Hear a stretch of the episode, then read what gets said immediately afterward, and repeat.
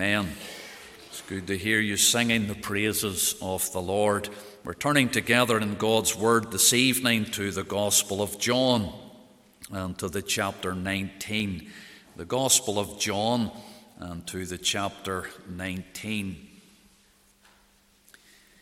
We have on recent Lord's Day evenings been considering Calvary together, and we're coming tonight to think about the burial of the Lord Jesus Christ.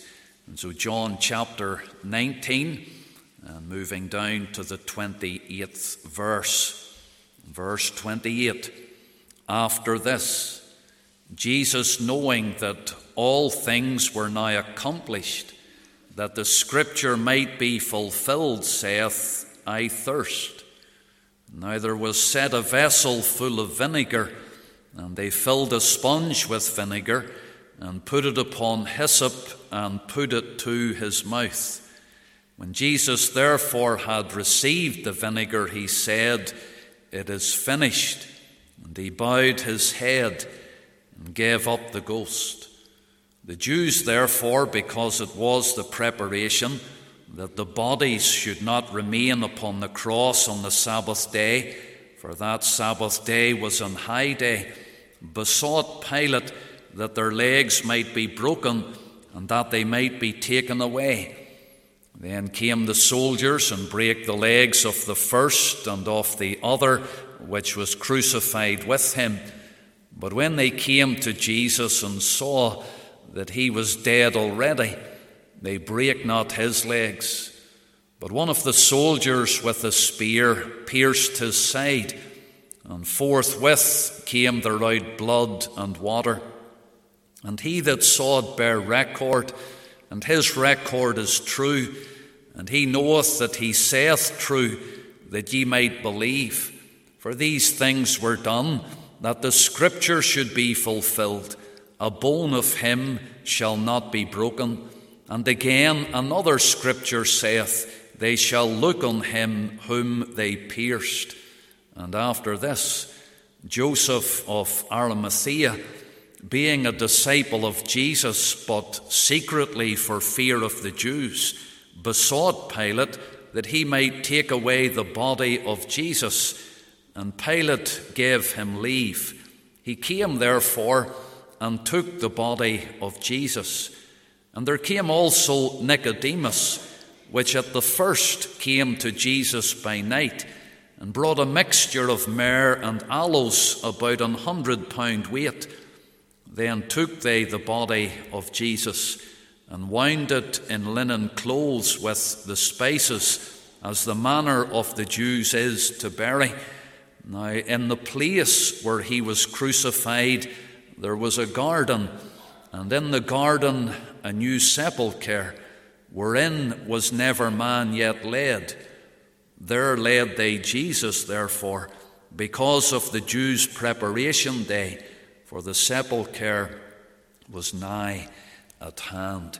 Amen. And we trust the Lord Himself will add His own blessing to this public reading from His own precious and infallible word. Once again. Amen. We're going to turn together once again this evening to the Gospel of John and to the 19th chapter. We have read the section from verse 28 down to the end of the chapter, but it is really this evening the final section of the chapter that we would focus our attention from verse 38 down to the verse 42. And we have details here concerning the burial of the Lord Jesus Christ. And that's what we want to think about tonight in the gospel the burial of the Lord Jesus. Let's unite together in prayer. And let us seek the Lord for his help and for his grace this evening in the ministry of his word. Our gracious God and our loving Father, we do thank thee for this gospel meeting tonight. And we praise thee, O God, for that which has gone before. We rejoice that we can sing thy praise together. And we thank thee, our God, for the great truths that these gospel hymns would convey to each of our hearts, and even for the opportunity, our Father, to express our praise and our thankfulness to Thee. And we would pray tonight as we come around the open book that Thou wouldst bless Thy word afresh to each and every heart. And grant our Father, Thou wouldst use tonight the ordained means, even to the furtherance of the gospel and to the salvation of precious souls. Hear us, O God, and abide with us now, and be unto us all that we would need. We ask it for Jesus' sake. Amen. Well, all four Gospels give their own account of the burial of the Lord Jesus Christ. And some of the Gospels would give more details than others, but those details can be combined together and can be compared, and they can give us something of that full picture of what we have concerning the burial of the Saviour. For example, if you think about Matthew's account in his Gospel, he's the only one who tells us about uh, the chief priests and the scribes coming and wanting the tomb of the Lord Jesus Christ to be sealed and wanting a watch put upon it. Matthew furnishes us with that detail. We have been reading tonight John's account, and it is only John who gives us the detail that Nicodemus was there. And you notice it there in the verse 39 and there came also Nicodemus. It's John who adds that particular detail in and tells us about the presence of Nicodemus at the burial of the Saviour and his involvement in it. But all four gospel accounts tell us about a certain individual who was there by the name of Joseph. And he's identified as Joseph of Arimathea in order to distinguish him from other Josephs that are named in the Bible. And so, as we piece the details together from the various Gospels, we learn that these two men were actually there. And we would say tonight that neither of these men would be considered to be major characters in the Word of God. There's but just a few verses of reference given to each one of them. But while we would say they're not perhaps major characters in the Bible, but they were given a major role in the Bible. the whole story of the gospel and of the crucifixion and burial of the Lord Jesus Christ, we find that Joseph of Arimathea and Nicodemus, they have a very prominent role to play.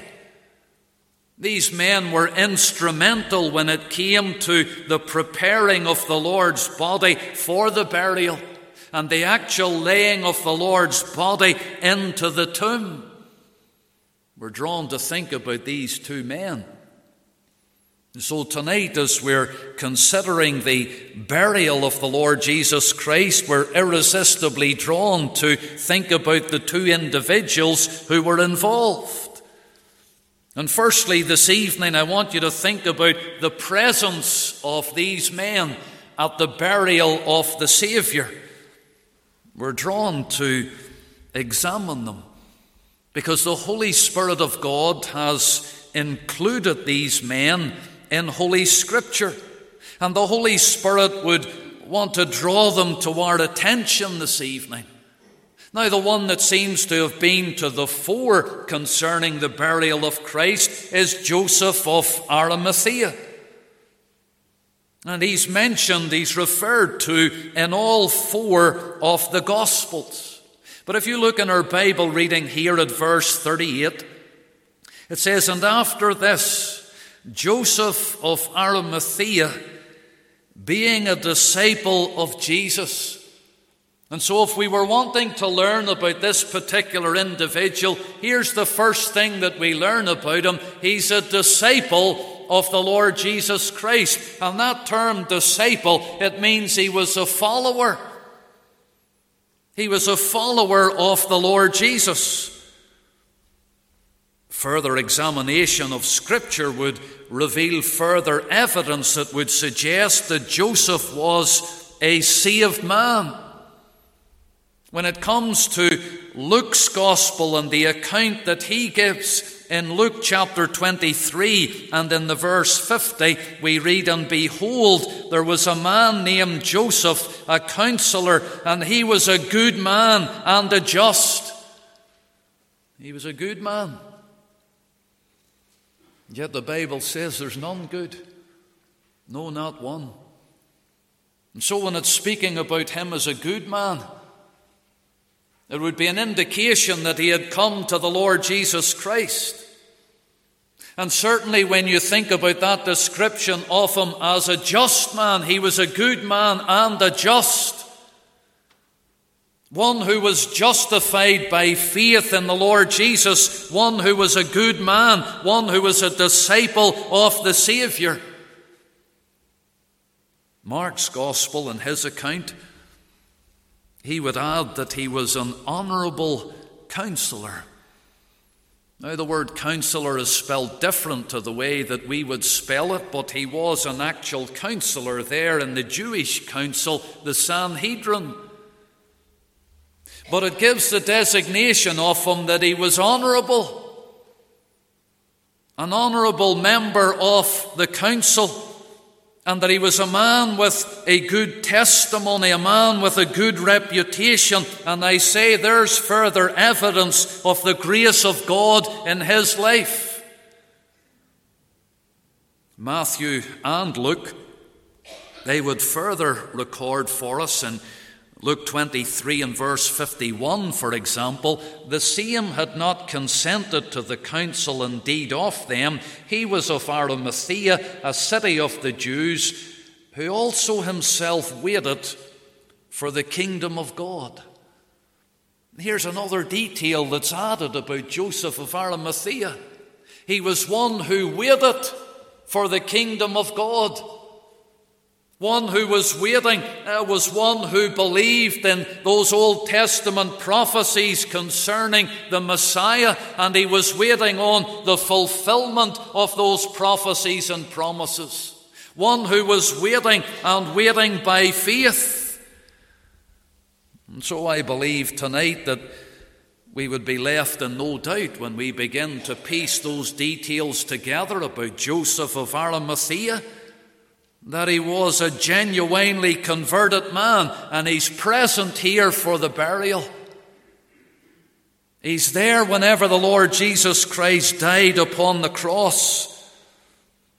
That's Joseph. But then Nicodemus, he was present too. And whenever you think about Nicodemus, perhaps we would be more familiar with him. This is the Nicodemus of John chapter 3. This is the Nicodemus who came to the Saviour by night. This is the one who called him Rabbi and who said, We know that thou art a teacher come from God, for no man can do the miracles that thou doest except God be with him. That's the Nicodemus. He entered into that conversation with the Lord on spiritual matters. Even though Nicodemus was a ruler of the Jews and was a very religious man, the Lord just swept all of his religion to one side. The Lord said, Nicodemus, you must be born again. Marvel not that I said unto thee, Ye must be born again.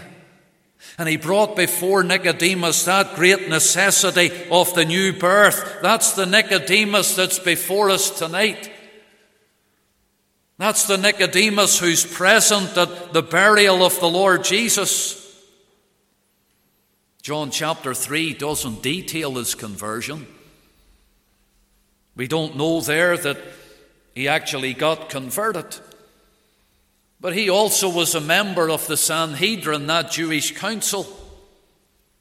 And whenever they were taking counsel together against the Lord Jesus, it tells us in John chapter 7 and there in the verse 50, Nicodemus saith unto them, He that came to Jesus by night, being one of them, Doth our law judge any man before it hear him and know what he doeth? And when they were conspiring together for the death of the Lord Jesus Christ, Nicodemus spoke up. Nicodemus spoke a word in defense of the Lord Jesus Christ. Again, it would be an indication that perhaps he was born again.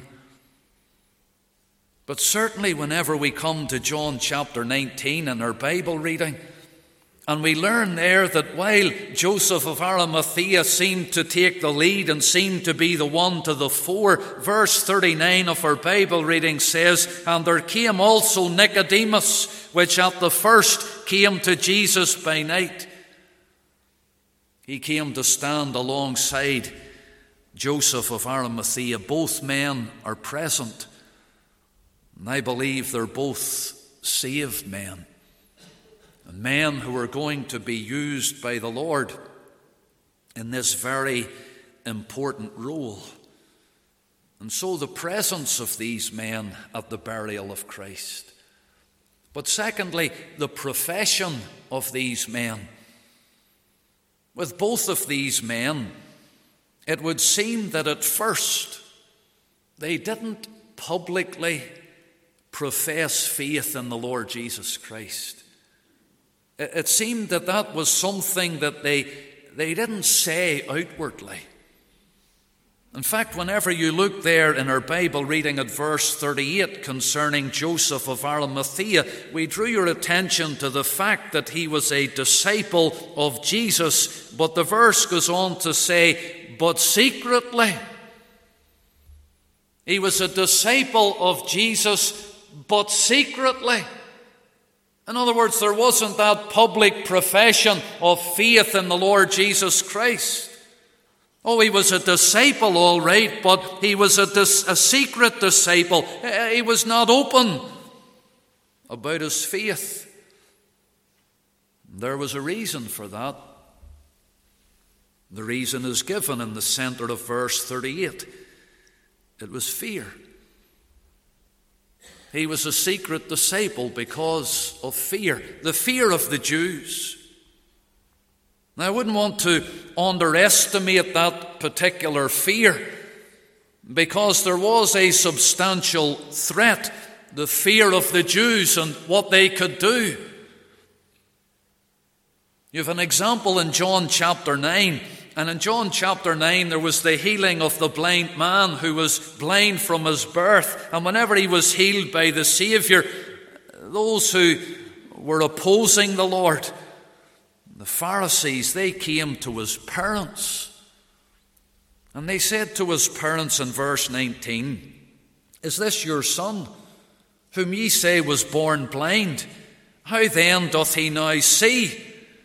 His parents answered them and said, We know that this is our son and that he was born blind, but by what means he now seeth we know not, or who hath opened his eyes we know not. He is of age, ask him, he shall speak for himself. And then verse 22 it describes it, and it says, These words spake his parents because they feared the Jews.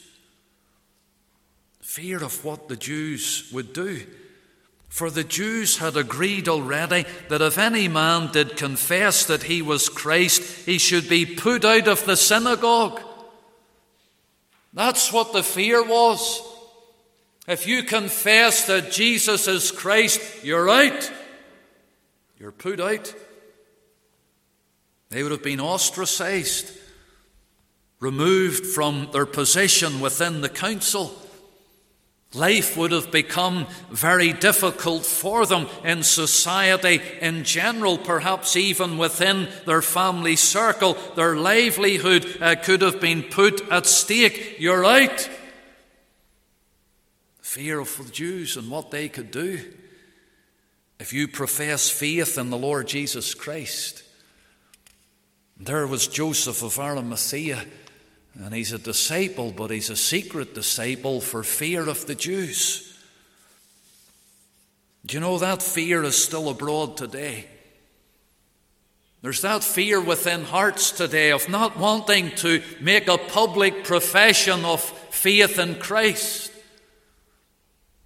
Now, I'm not speaking about those who were caught up in countries where Christianity is outlawed and they would be persecuted for their faith and they're forced into something of an underground church. I'm not talking about that situation. We're not under that threat here this evening. But there are still those who will not profess publicly the name of the Lord Jesus because of fear fear of mockery, fear of scorn, fear of what their friends would say, fear of what their work colleagues would say. There's something abroad today, it's called being cancelled. You can be cancelled. Maybe you say the wrong thing.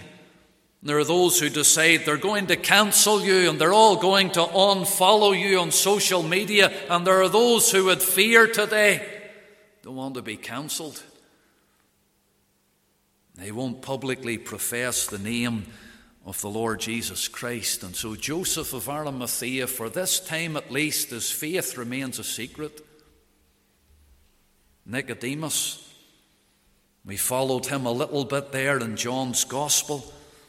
But every time he's referred to, it says he came to Jesus by night, under the cover of darkness using the darkness there in case anyone would see him coming uh, to have a conversation with the Lord Jesus Christ. He didn't want to be seen. Then, of course, he did speak out at the Jewish council, albeit he wasn't fully uh, professing faith in the Lord Jesus Christ. He would have been holding back somewhat. And so we could say concerning both of these men who are present at the burial of the Saviour, they haven't made that public profession of Christ. That is until now. Changes now. What was it that changed them? Those men who were fearful before, all of a sudden they're full of faith. Those men who perhaps had cowardice are now showing great courage and great boldness. And they're certainly coming to publicly profess the Lord Jesus Christ now. What was the difference? The difference was Calvary. The difference was what the Lord Jesus Christ had just endured for them upon the center tree. It was after this, if you noticed it in the Bible reading, after this. You see, Calvary for them became something of a crossroads. Calvary was something that made a remarkable impact upon their hearts and upon their lives. We can no longer uh, be secret disciples. We're going to come out publicly for the Lord Jesus Christ. Calvary changed these men, and Calvary still changes men. You see there in John 19, and in the verse 38, and after this, Joseph of Arimathea, being a disciple of Jesus, but secretly for fear of the Jews, besought Pilate that he might take away the body of Jesus, and Pilate gave him leave. He came therefore and took the body of Jesus, and there in front of everyone, he's even willing to go before Pilate, and he beseeches Pilate. That's a strong word. He besought Pilate. He boldly came and took the body of Jesus. That for me is a public profession. In Matthew's Gospel, the chapter 27, and in the verse 58, it says, He went to Pilate and begged the body of Jesus. He besought him and he begged him. And in Mark's Gospel, chapter 15 and the verse 43, Joseph of Arimathea, an honourable counsellor, which also waited for the kingdom of God, came and went in boldly unto Pilate and craved the body of Jesus. He besought him and he begged him and he went in boldly to him and he craved the body of Jesus. Luke 23 also uses the word begged. But in Luke 23 and the verse 51, it says, The same had not consented to the counsel and deed of them. And that was a reference to the decision that was taken within the Jewish council that was in opposition to the Lord Jesus Christ and was looking for uh, the death of the Lord Jesus Christ. And so, whenever it would have come to the vote in that council, here's the time, they're on the spot, they're going to have to take their stand. And even though the majority would be against the Lord Jesus Christ, here we have two men Joseph of Arimathea and probably Nicodemus along with him if he was present. They consented not to the deed and to the counsel of them. Just a minority, just a small minority, but they have found the backbone to take a stand for the Lord Jesus Christ. And how today we need to take that stand for the Lord. In Matthew's Gospel and in the chapter 10, and there in the verses 32 and 33, the Lord said, Whosoever therefore shall confess me before men, him will I confess also before my Father which is in heaven. But whosoever shall deny me before men, him will I also deny before my Father which is in heaven. There's the importance of it. Thou shalt confess with thy mouth the Lord Jesus, and shalt believe in thine heart that God hath raised him from the dead, thou shalt be saved. And as we have over a number of weeks considered Calvary and all that the Saviour has endured for us there, let us not be ashamed. Let us not be ashamed of the gospel of Christ, but let us be willing to profess his name even before others. The presence of these men, the profession of these men, but thirdly and very quickly, the provision of these men. Again, you could compare the gospel writers. These two men wanted to give Christ an honourable burial. And what they did here by way of provision it shows their devotion and it shows their love for the Saviour. In John, there that we have read in chapter 19 and the verse 39, it's speaking about Nicodemus and what he brought. There came also Nicodemus, which at the first came to Jesus by night, and brought a mixture of myrrh and aloes about an hundred pound weight a hundred pound weight. He's bringing there uh, these things to prepare the Saviour's body for the burial, the myrrh and the aloes, but a substantial amount to about a hundred pound in weight. Now you think of the difficulty of even carrying that. Never mind the cost, the considerable value. But Nicodemus was willing to give. He probably was giving out of his abundance because he was rich. He was a man of means. But you can see that when it comes to the Lord, he's not holding back. And it's Matthew who tells us about Joseph of Arimathea that he was rich. And he was providing the linen, that fine linen that the body of the Lord Jesus Christ was wrapped in. And that fine white linen speaking to us of the purity, the sinlessness of the Lord Jesus Christ, and then the very place where the Lord would be buried, there in the garden. That tomb belonged to Joseph of Arimathea. Matthew tells us that he had actually hewn it out of the rock himself. In Matthew, there it says, and laid it in his own new tomb, which he had hewn out of the rock. And he rolled a great stone to the door of the sepulchre and departed. And so Joseph of Arimathea had this grave which he had purchased, and he had hewn it out of the rock, out of the stone. Hard work. No doubt again it would have cost a considerable amount, but he's willing to give it over.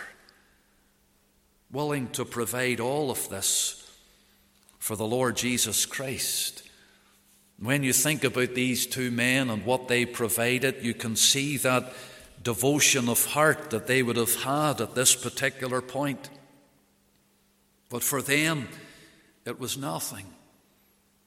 In comparison to what the Lord Jesus Christ had given for them, when they thought about the sufferings of Calvary and the Saviour laying down his life, my, would there be anything too great for them to give in return? I thought about it, I was reminded of the statement by C.T. Studd.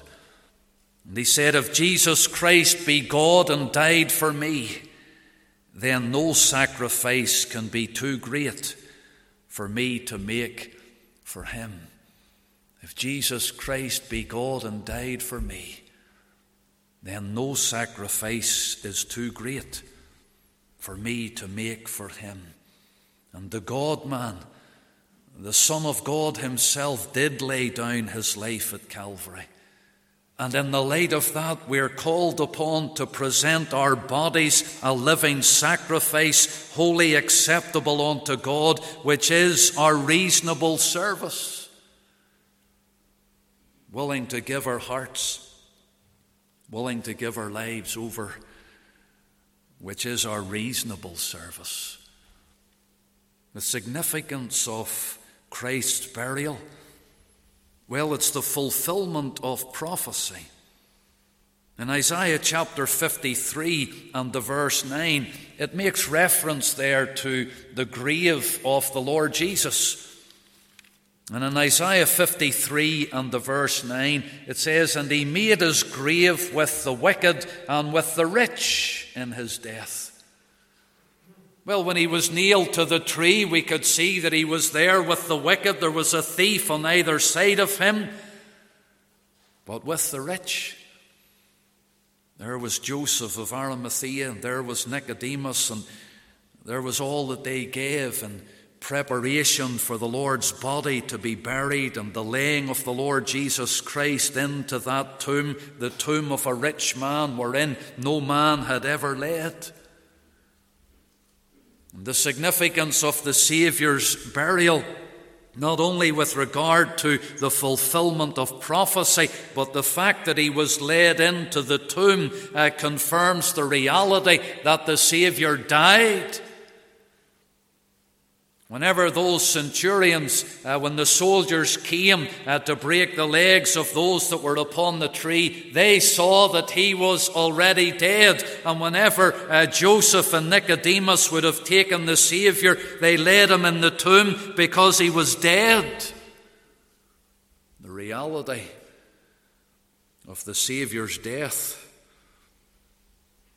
that also emphasizes the power of his resurrection because the cross tonight is empty and the tomb tonight is empty.